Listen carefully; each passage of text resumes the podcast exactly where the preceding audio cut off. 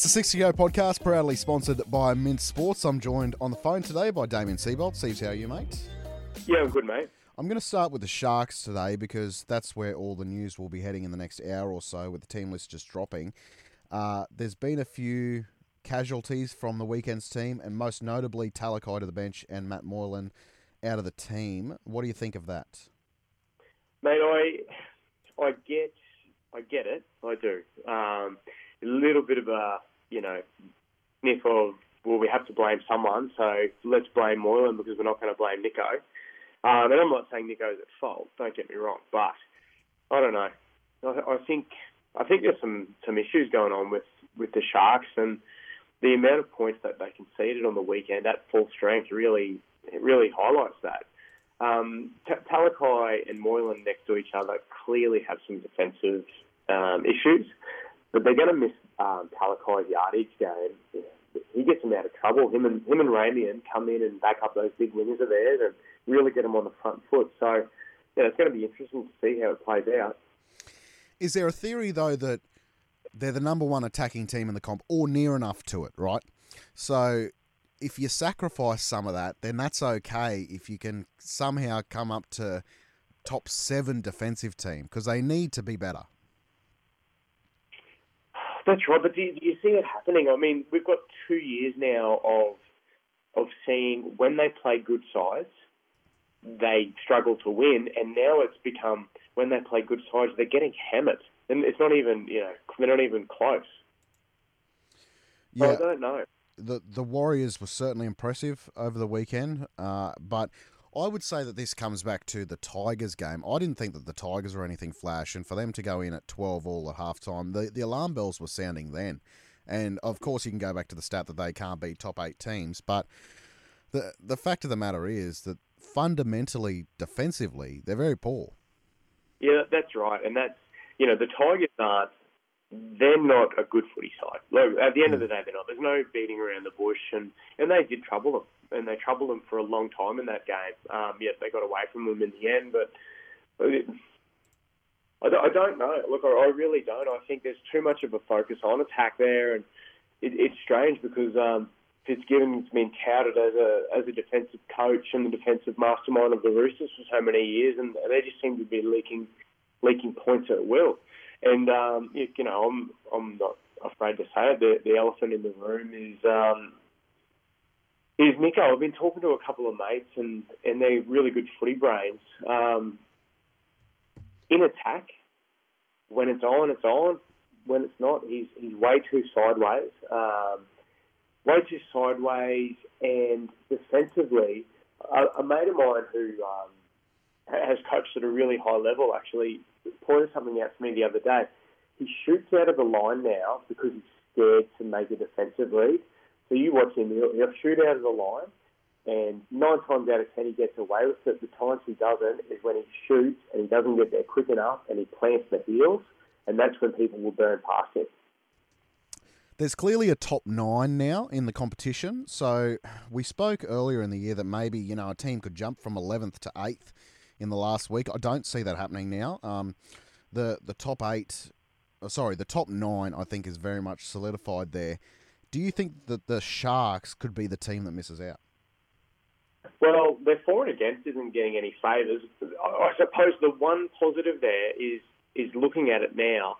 They still have a hundred um, difference, so they're positive 100.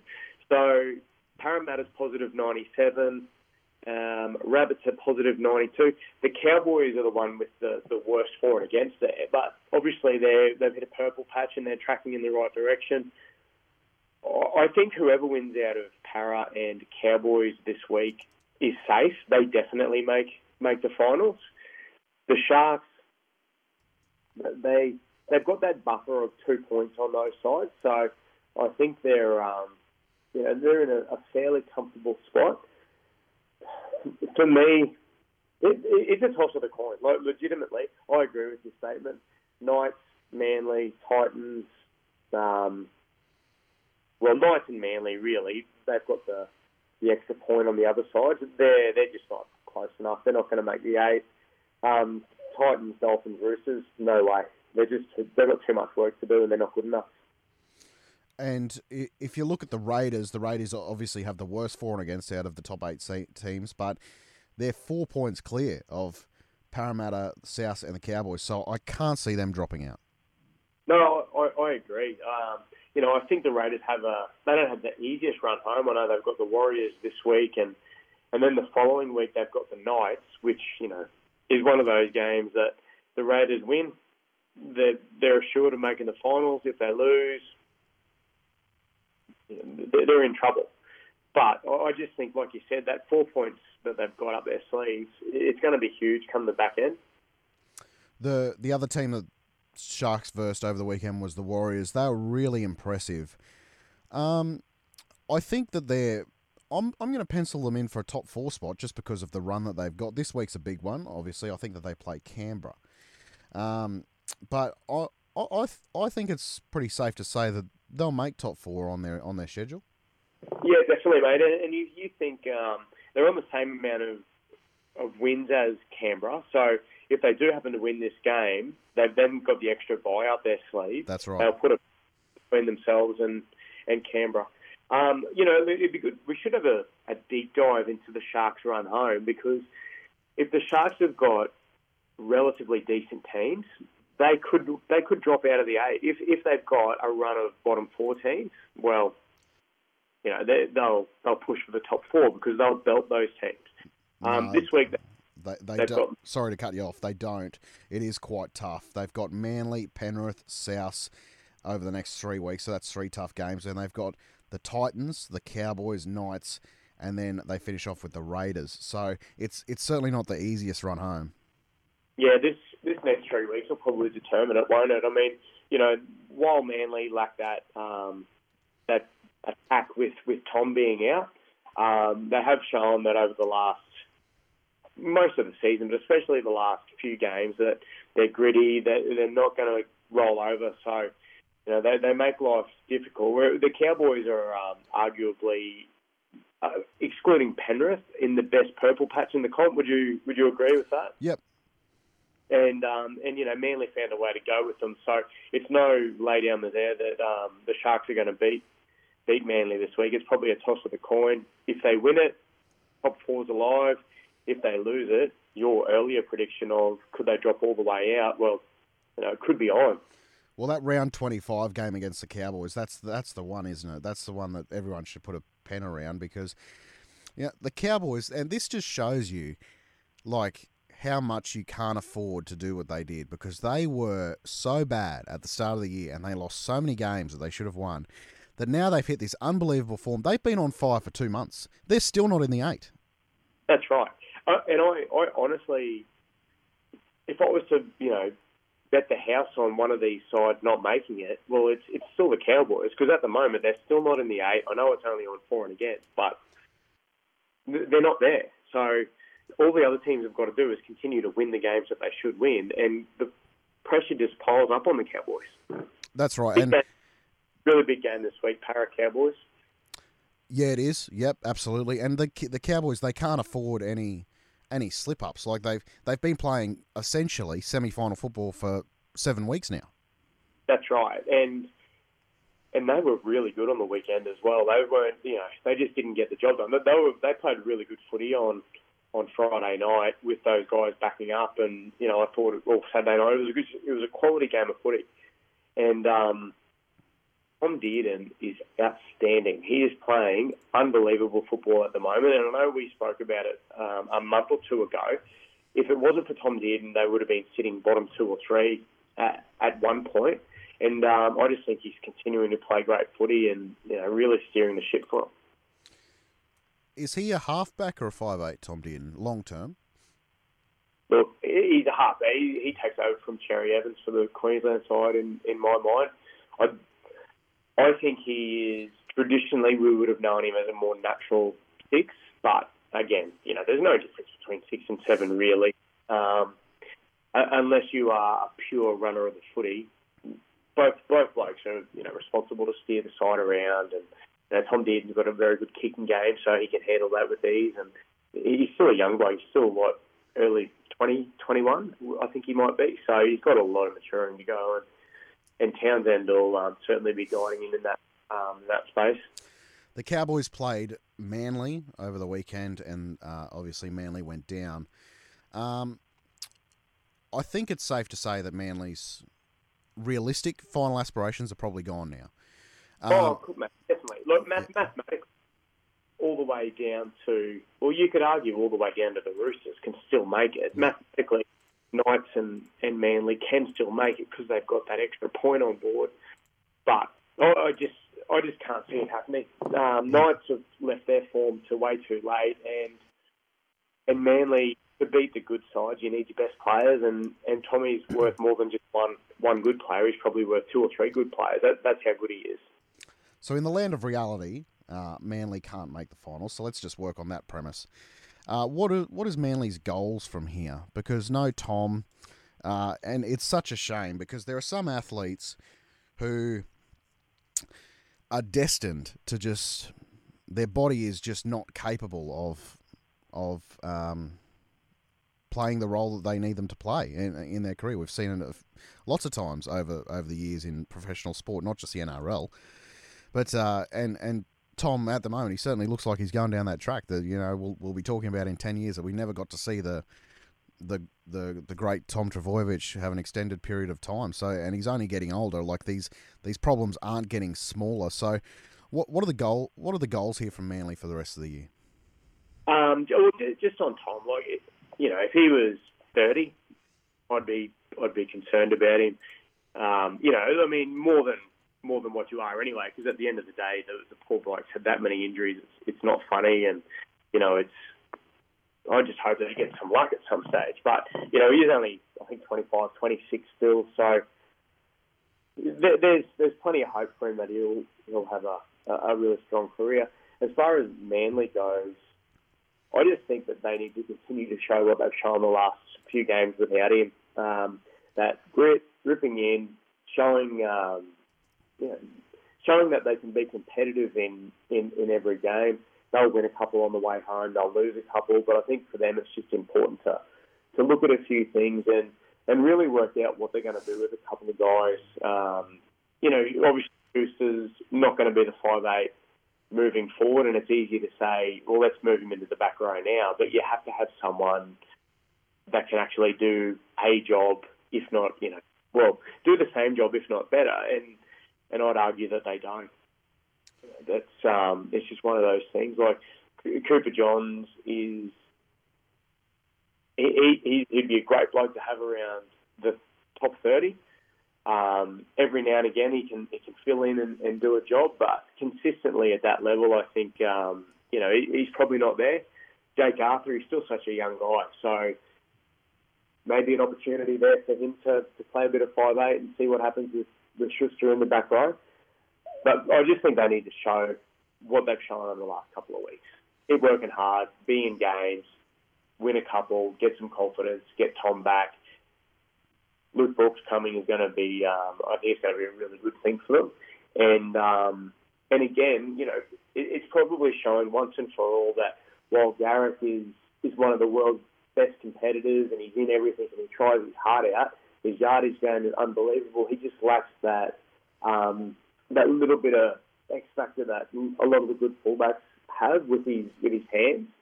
So um, you know, looking at a couple of things there would be um, would be interesting as well. I just want to move on to Penrith. Uh, they beat Redcliffe over the weekend. Now, I would argue that the Penrith team of last year is better than the Penrith team of this year, but on paper, yes, yes, yeah, but they are still so much better than every other team, particularly defensively. The ability that they can rest, you know, all these players and still have, in the end, what is a comfortable win against another NRL uh, NRL team, and start heavy favourites and you know just just carry on. Uh, speaks to a lot of things. Speaks to quality of coaching. Speaks to depth of the squad and how important that that is. But to me, even though that I would argue that last year's Penrith team was the best of the Penrith teams that we've seen, this is this team is still the best. Yeah, it made it, it is. It's like 218 points after after 17 games. It's it's phenomenal. I think it works out to be around 13 points roughly a game that they're conceding. Yeah, just under 13 points. Yeah, and I just I can't see who is going to beat them. We spoke about the Cowboys before. Well, the Cowboys are going to really find the find things going tough in the next six to eight weeks because of the run that they've had to have. And like you said, they've been playing semi-final football for two months. They haven't had a chance to rest any of their Origin players. At the end of the day, did they have seven, seven Origin players for the last two games? Yep. I think that I think that's the number, and and then they've had to back up, and all of them have had to play again straight away. Whereas Penrith have rested everyone; they haven't risked anyone once. Anyone that, um, like I'm sure Cleary, if if it was must win, he would have played on the weekend. Yep. You know why risk him? Why risk him? Save him, freshen them up. They're going to get better and better as the season goes on, and it's going to, in my opinion, it's going to be a um, a suspension or a um, an unfortunate send off or, or something like that is going to be the only thing that stops them win, stops them from winning the comp.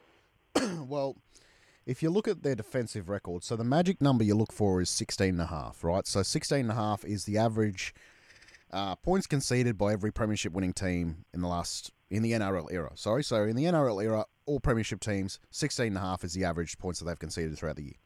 Now, to make the grand final, only one team's made it conceding over 20 points a game. That was Parramatta last year. So the next closest defensive team, so Penrith are conceding 12.8, which is an historic level of defense. So it, it's it's the best defensive team that we've seen in the NRL era. So the next closest is the Storm, who concede 19.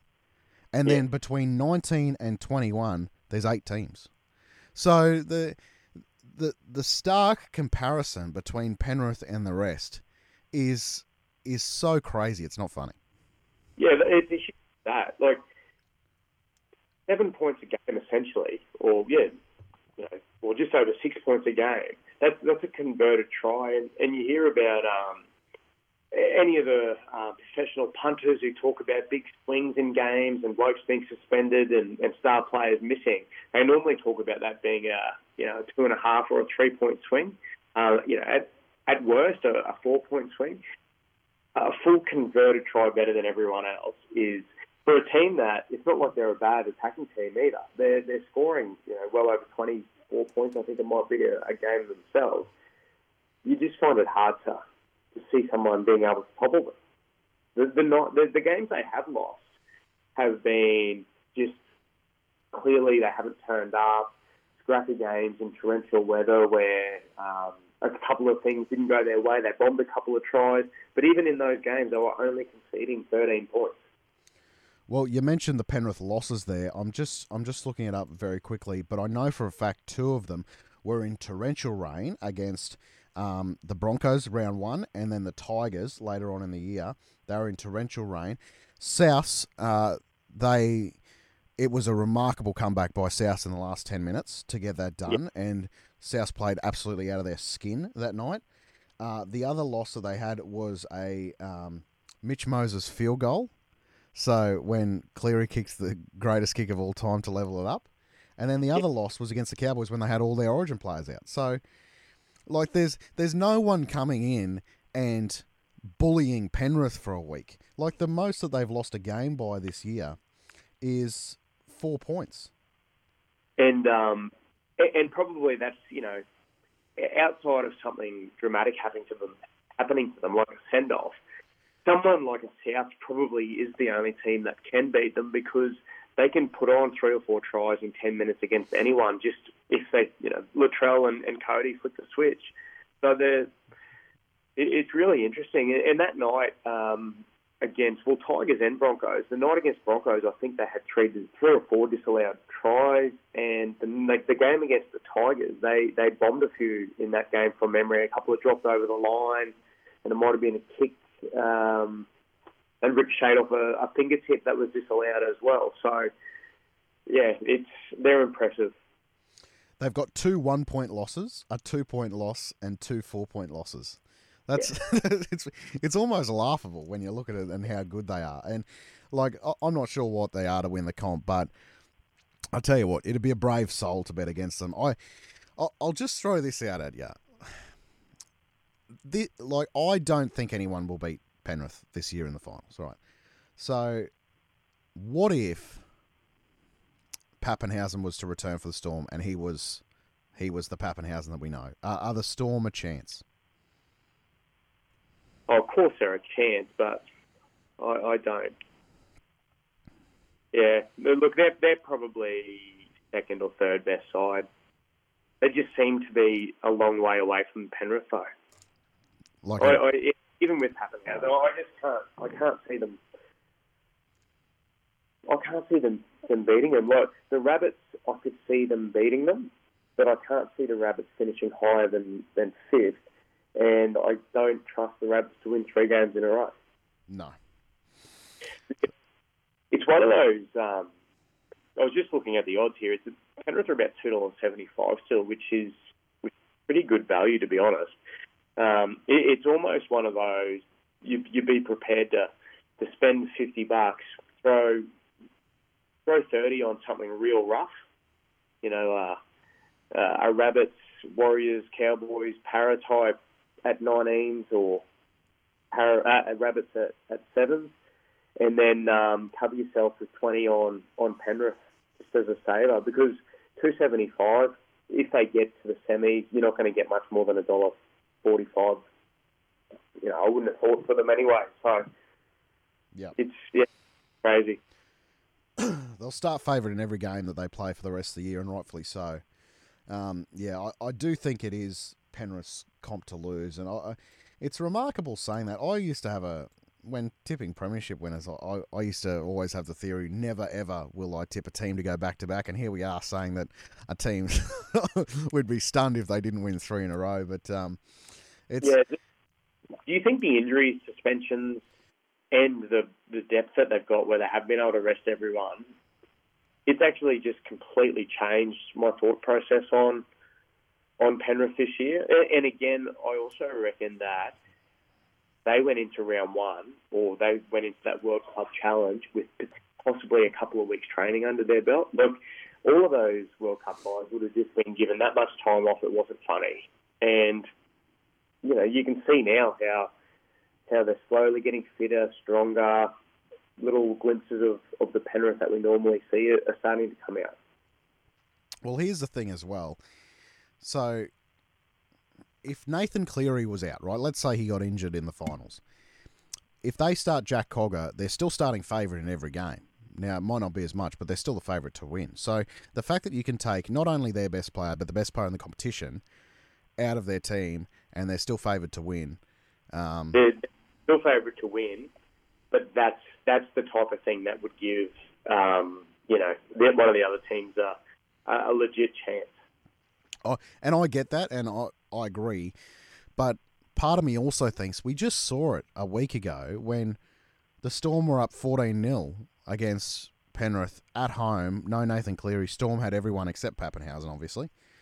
And they got destroyed.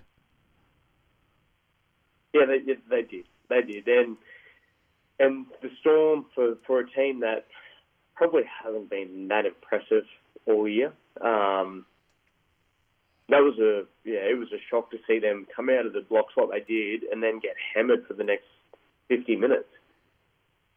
Um, you know, just just looking at it, it is so compressed. So like the Cowboys are nice, but they could easily still finish top four if they they continue the run that they're on. It, it, is it is crazy. Uh, the team that the Storm beat over the weekend, the Roosters. Um, we spoke about Manly's goals for the rest of the year. What are the Roosters? Because the Roosters are done. So, do they try? Oh, well, I think Sam Walker's actually been shut down for the rest of the year as well. So it's no point talking about him. Um, what do you think that? Do you, do you think? Sorry to interrupt, mate. Do right. you think they've gone back there? I think that they would have. Uh, I don't think it would have made a difference. Um, I think they need to have some really tough conversations at the Roosters, and I'll tell you what, I would be. Um, I I think the conversations need to be had around Luke Keary in particular. Now I'm not sure how they replace him. Um, I've got I've got no suggestion for that. Um, but I just think there are so many people at the Roosters who we looked at at the start of the year and we would have mentioned as part of names that were going to help them towards their premiership this year because they were one of the favourites for it. But there are so many of those players that have either lost a step or not playing their best or like tell me one Roosters player who's played their best this year. No, they're not. I mean, Suaalii, he's he's you know over at English uh, sorry at that Australian rugby already mentally. Um, here he's trying his out, but he's he's not playing great. Manu is going okay. Um, I would say Teddy is falls into the. It's not as bad as what people make out. The whole um, things are never as bad as what they seem, and they're never as good as what they seem. I, I think Teddy's probably in that basket. It probably hasn't been as disgraceful as, as what's been made out. He certainly hasn't been good, but he hasn't had much around him. The, for me, the the big things that, that stand out is Brandon Smith doesn't suit them, and Victor Radley's the conversation that's got to be had. I mean, he's not playing good footy at all. He spent half the year on the sideline suspended. Now, I'm not saying he's not a good footballer, and if he left, you'd be jumping as quick as you could to try and wrap him up. But it's just not. It's not a good. It's not a good environment at the moment. He, he's just not playing good footy. The the amount of errors that he's made, penalties he gives away, the amount of time he, he gets suspended, um, it'd have to be a thought. What do you think? Oh, I totally agree. I, I think that there are some liabilities in that team. Um, and you just look at their bench, right? And I know that they've got a couple of injuries at the moment. Okay, I get that. But this is their bench this week. They've got Brandon Smith, Egan Butcher, Siua Wong, and Terrell May. Like, that doesn't really strike fear into the the heart of many opposition teams. So, like, oh, like, Butcher's he's another example of someone who's probably gone backwards. Who was that? Sorry, Egan Butcher. Yep. Yeah, I thought he was. You know, he, he was really playing some good footy last year, and um, it's not it's not happening for him. Um, well, Nat Butcher, I thought should have been picked for Australia last year. That's how good he was going. Yeah, that's right. Yeah, again, going backwards. Um, Actually, there's one player who's played well for the Roosters this year, and that's Lindsay Collins, but it's been the Maroons jersey. Yeah, exactly right. Because I thought he was horrendous on the weekend. yeah, exactly. Exactly. Um, um, but you... again, you know, he, he's backing up after a tough Origin series there, where he had given everything he had. He's allowed to have a, a night, yeah. a, a, night off. But you just um, you just look at some of these names. So, Waerea-Hargreaves is going around again next year, right? So eventually he will fall off a cliff. Okay, and like some would say, he, he already is starting to decline. Not not rapidly, but he's certainly not what he was five years ago. Nathan Brown, no. Nathan Brown should not be in this Roosters team. No. And you've got people like like Jake Turpin at the start of the year, like was lucky to get a was lucky to get a starting spot anywhere, let alone the Roosters. So, and I'm not I'm not trying to bag these players. I'm just saying that for a team at the start of the year that was equal premiership favourite. This is one of the biggest disasters we've ever seen. Put this into perspective. I would argue that Jake Turpin's one of their best players at the moment. No doubt about it. No doubt about it. You know, that shows exactly where they're where they're at based on the, the, the statement you made before with with um, him struggling to get a gig at the start of the year. So, yeah, it's, it's interesting.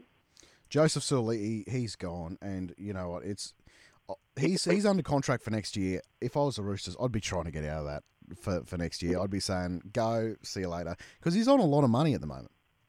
And and sitting down with him, and mate, you're a winger. There's nothing more to it than you are a winger. Let's stop with the um, experiment of playing you in the centres, because you know it, it's pretty obvious that, that that's where he's suited. Tough carries in yardage, leaping for um, for, for crossfield kicks and um, and just he's safe under the high ball. So it's it's interesting because I just don't know. I don't know what other what other options that they, they do have at the moment, and if they move him on, well, yeah, Dom Young's coming in. Do you reckon Dom Young's reconsidering that decision? Absolutely. How can he not be? And particularly with the form that Newcastle's found over the past few weeks.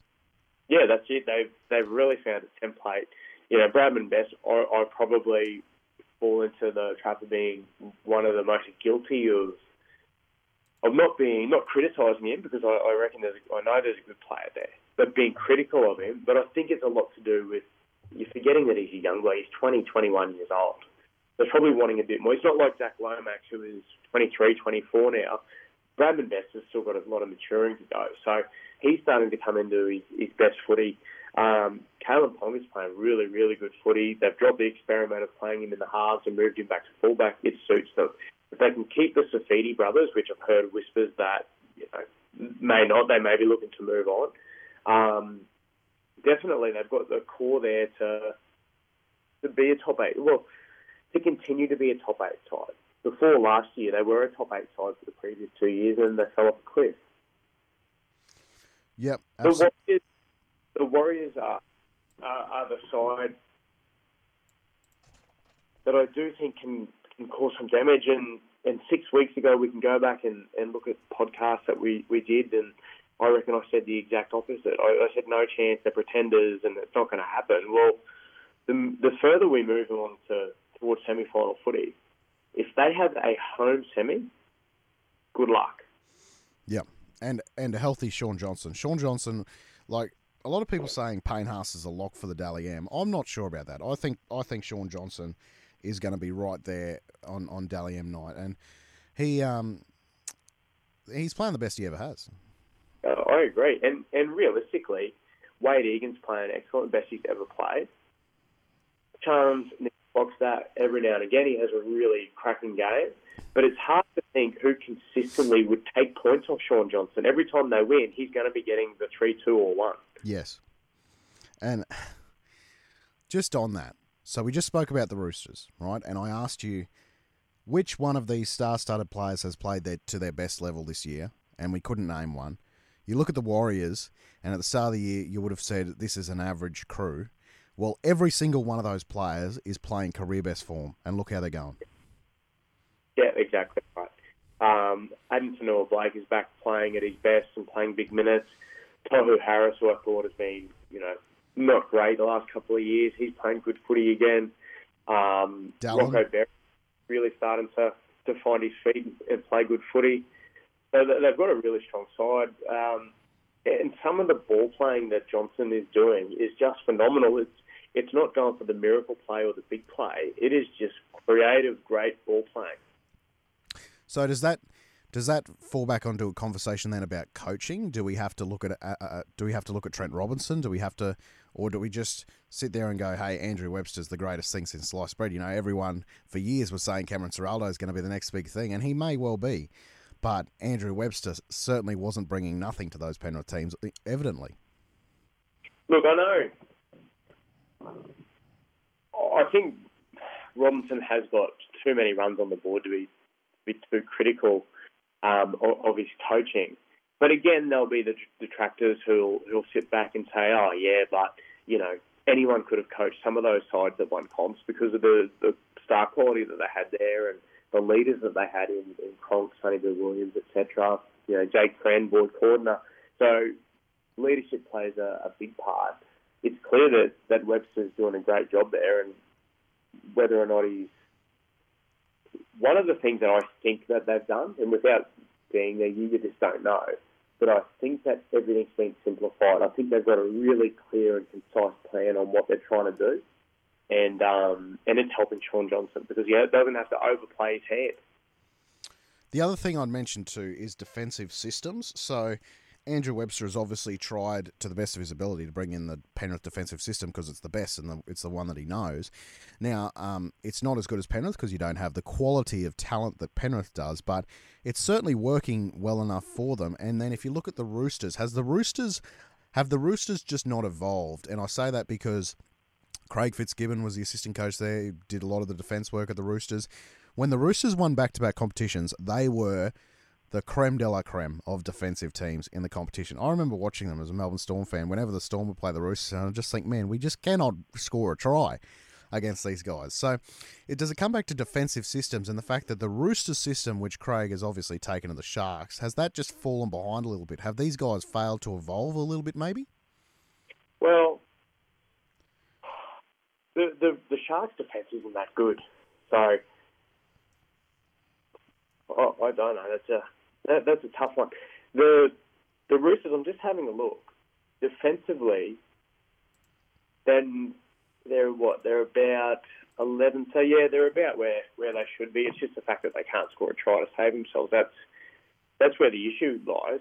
But you know, are there questions to be asked around the Roosters and some of the people that have moved on over the last couple of years and how that's happened? And I'm talking coaching staff. So, you know, Fitzgibbon left. Um, going back a few years, Adam O'Brien had his time there, and he, he was probably only there 12 months anyway. Uh, the interesting one for me was the Jason Ryles during the year that he expressed interest in wanting to be a head coach, and it was right after beat it, see you mate, you're gone, and they just they just dump him, dump and run. So, do you think that that has hurt the Roosters over time? I do think it's hurt the Roosters, and I, I also think that it is a um, it's a snapshot of of a, potentially a, a, deeper thing that's going on there.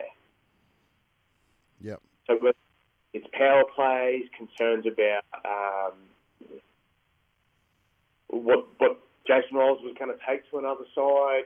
I mean, to, to just dump someone like that straight away without um, letting him see the contract out, when, as far as we know, it wasn't about performance he hadn't gone and done something.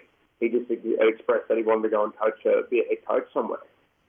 Um, I don't know. I, just find it interesting, and it's one of those things that it could be a part of what the deeper issue is, and that's what we're having a chat about: is are there other things going on, and and, and what might they be? Um, because you look at the, the Tigers, and oh wow, things aren't looking great there at all. With um, well, with Fulton and, and Benji obviously not seeing eye to eye, and you know how much say has Tim Sheens really got there, and who's really the coach, and and if if Marshall is the coach at the moment, well, are they sitting back and thinking, oh, hang on, have we done the wrong thing?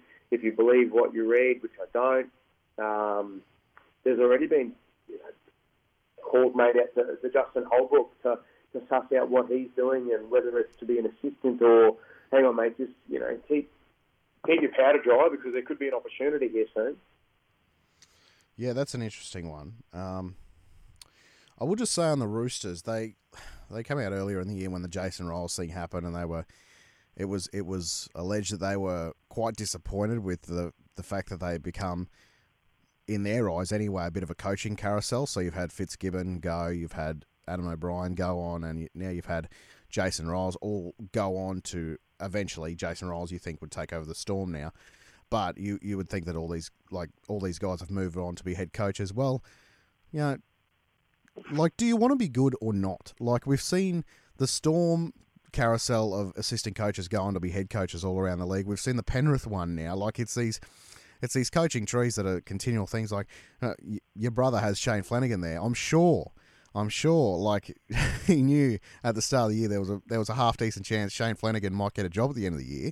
So you you want the best people around you, and if you aren't secure enough to have the best assistant coaches, well then you're not going to succeed. Like it's as simple as that. Like the best teams have the best assistant coaches.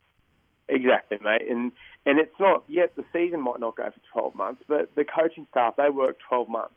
And what was Jason Ryles going to pick up in the next four months that he hadn't already picked up in the eight months previously? So you know, it's not like he's going to learn more stuff to take and use at a different side. He already would have picked up the um, everything that he wanted to take from from the Roosters and implement and put into his own style anyway. So I, I don't know. I I don't get it unless, of course, there was a blow up, something's happened, which obviously, you know, we're not there, so we don't know.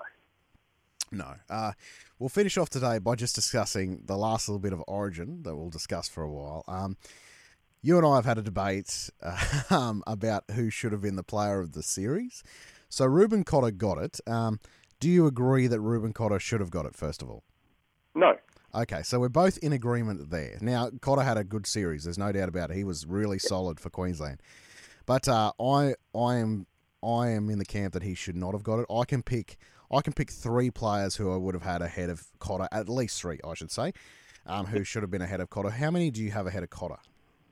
Uh, well, I have him in my top three. So Cotter, Cherry Evans, and Munster are my top three for the um, you know players of the, the series, and I, I get I get Cotter getting it because Munster and Cherry Evans weren't great in game three, and Cotter was still Cotter and got through his 48 tackles and, and 17 hit ups or whatever it was.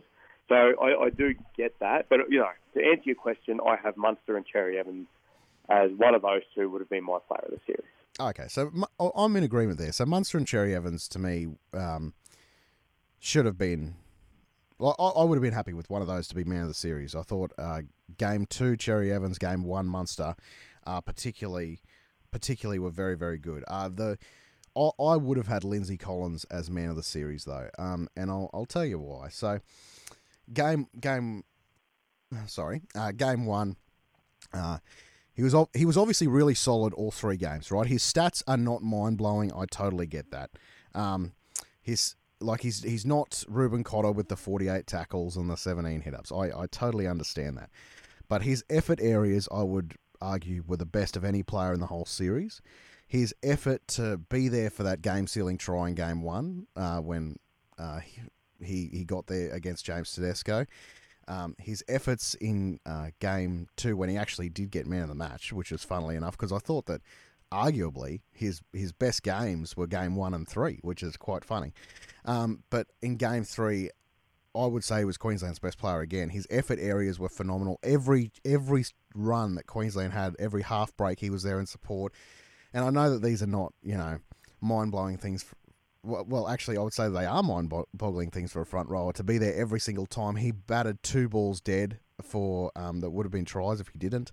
So his effort areas to me were supreme, and like I, it's quite remarkable that he plays for the Roosters, who are so awful in these areas at the moment.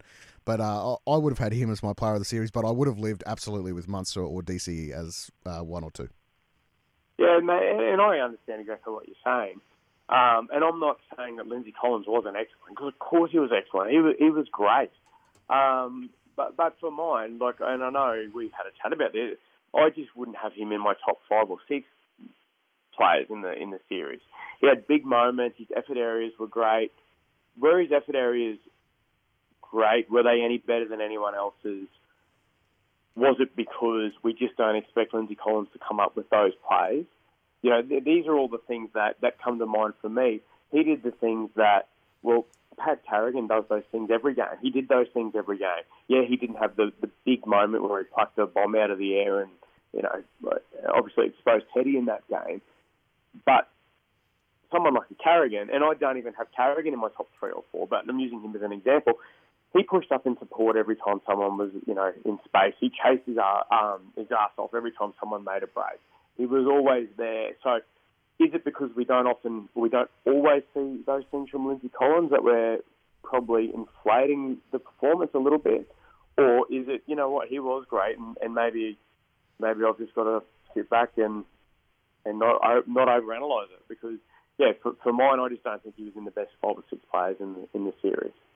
I spoke to Hannay briefly after game game three, I felt sorry for Josh. He had to get on a plane the very next morning to go to New Zealand because uh, they got pumped, and then they got pumped over there. So it wasn't a great week for Not Josh. yeah. Um, but coach's nightmare of a game for Queensland. They were just one or two percent off in literally every area.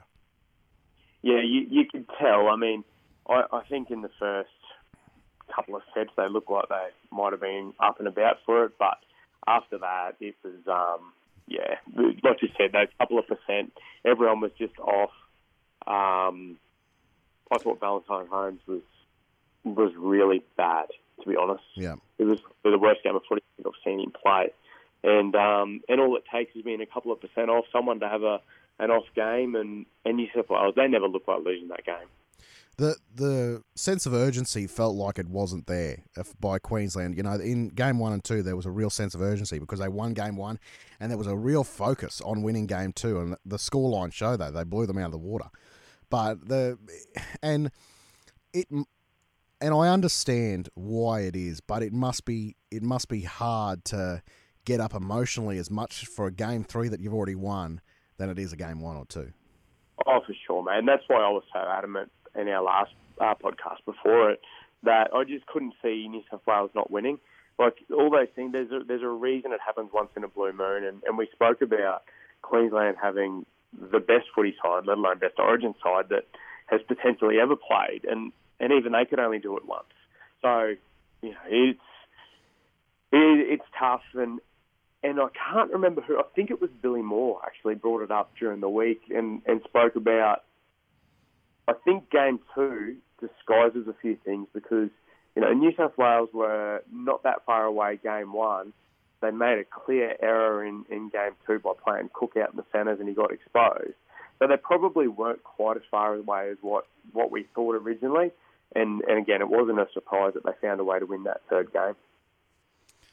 Who was your biggest winner of, of the Origin series as far as like who who who do you think had the most surprising series from a Queensland perspective going forward? Um, well, I think I think we know that Walsh is a, a great footy player and he's got that X factor, and so I don't think that even though he was so good, I don't think that shocked us as much as what you know we might have thought um, if it was this time last year. I think um, I think someone like a, a, a Cotter. I think for me, he he went from. Of course, he was excellent last year. We know he played, um, you know, he played that game for Queensland before he got injured, and he was good for the Cowboys all year, and we we knew there was something there. But for him to not be playing great, the Cowboys to not be going great, to all of a sudden do what he did, you know, it, it's it really sets him up to have a good seven or eight year Origin Origin career now. So, so someone like him, I think, is great. Going back as well, you look at, you know, we know that Harry Grant's going to be there. Muntz has got another few years. Cherry Evans probably doesn't have much longer uh, at that stage left in him. Um, you know, your Carrigans and and Fifitas, guys like that, they've got a lot of um, good footy ahead of them you know, Valentine Holmes is, is nowhere near as old as what you think. The hammer was, was excellent, and, and he's someone that it wouldn't have shocked me. You know, put him into the discussion around player of the series as well. So, so there's all of there's all of those things to to, to think about. But oh, look, the resilience that they showed was just was just excellent. But the point I was going to make before was with that game three, we did some really strange things. We really did you know, apart from the boys had probably had a bit of fun, they deserved to have fun, let the hair down, had a few beers in camp. Why on earth did we swap Harry Grant and Ben Hunt? That's A. It's a strange one.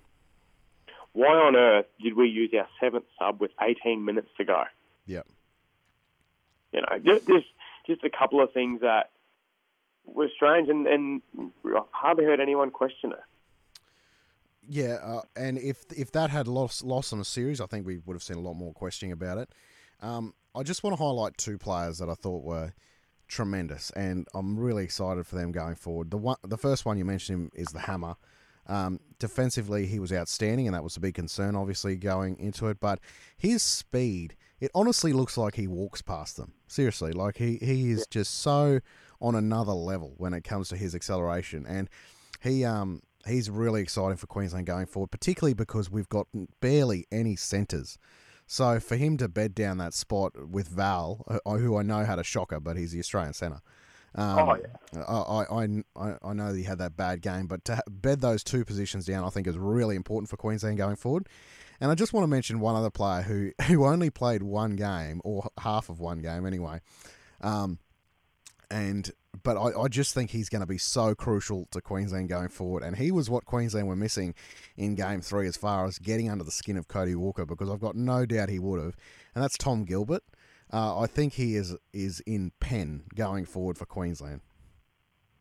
Yeah, definitely. Yeah, you know, he, he's good, um, Gilbert, and you know the the Dolphins certainly miss him. Um, yeah, so it, you're right. He definitely he would have made a difference. I don't know if it would have been it would have changed the result too much, but he certainly um, he's got that bit of aggression and um, he plays on that line, doesn't he? Between Yeah. you know losing his head doing something silly and just purely ripping in and, and making life tough for everyone. And and sorry, I did miss one player, but he could have got man of the series actually, purely off of his defensive work. And it's rare that you say that about a winger, and that's Murray Taulagi. Some of the tries that he stopped were freakish. Yeah, he was. He was good. Um, wasn't um, electric in attack and didn't get a great um, amount of opportunities with, with the ball or you know to to score um, tries, which is what you think of with a winger. But saving them is as important. And look, I reckon I wouldn't be exaggerating if I said he saved four tries over the first two games. Four certain tries too, like Yeah, Not- no, definitely. not 50-50s, they four certain tries. Hey, Steve, good to talk to you, mate. Thanks, mate. This has been the 60 podcast, sponsored by Mint Sports, and that is full time.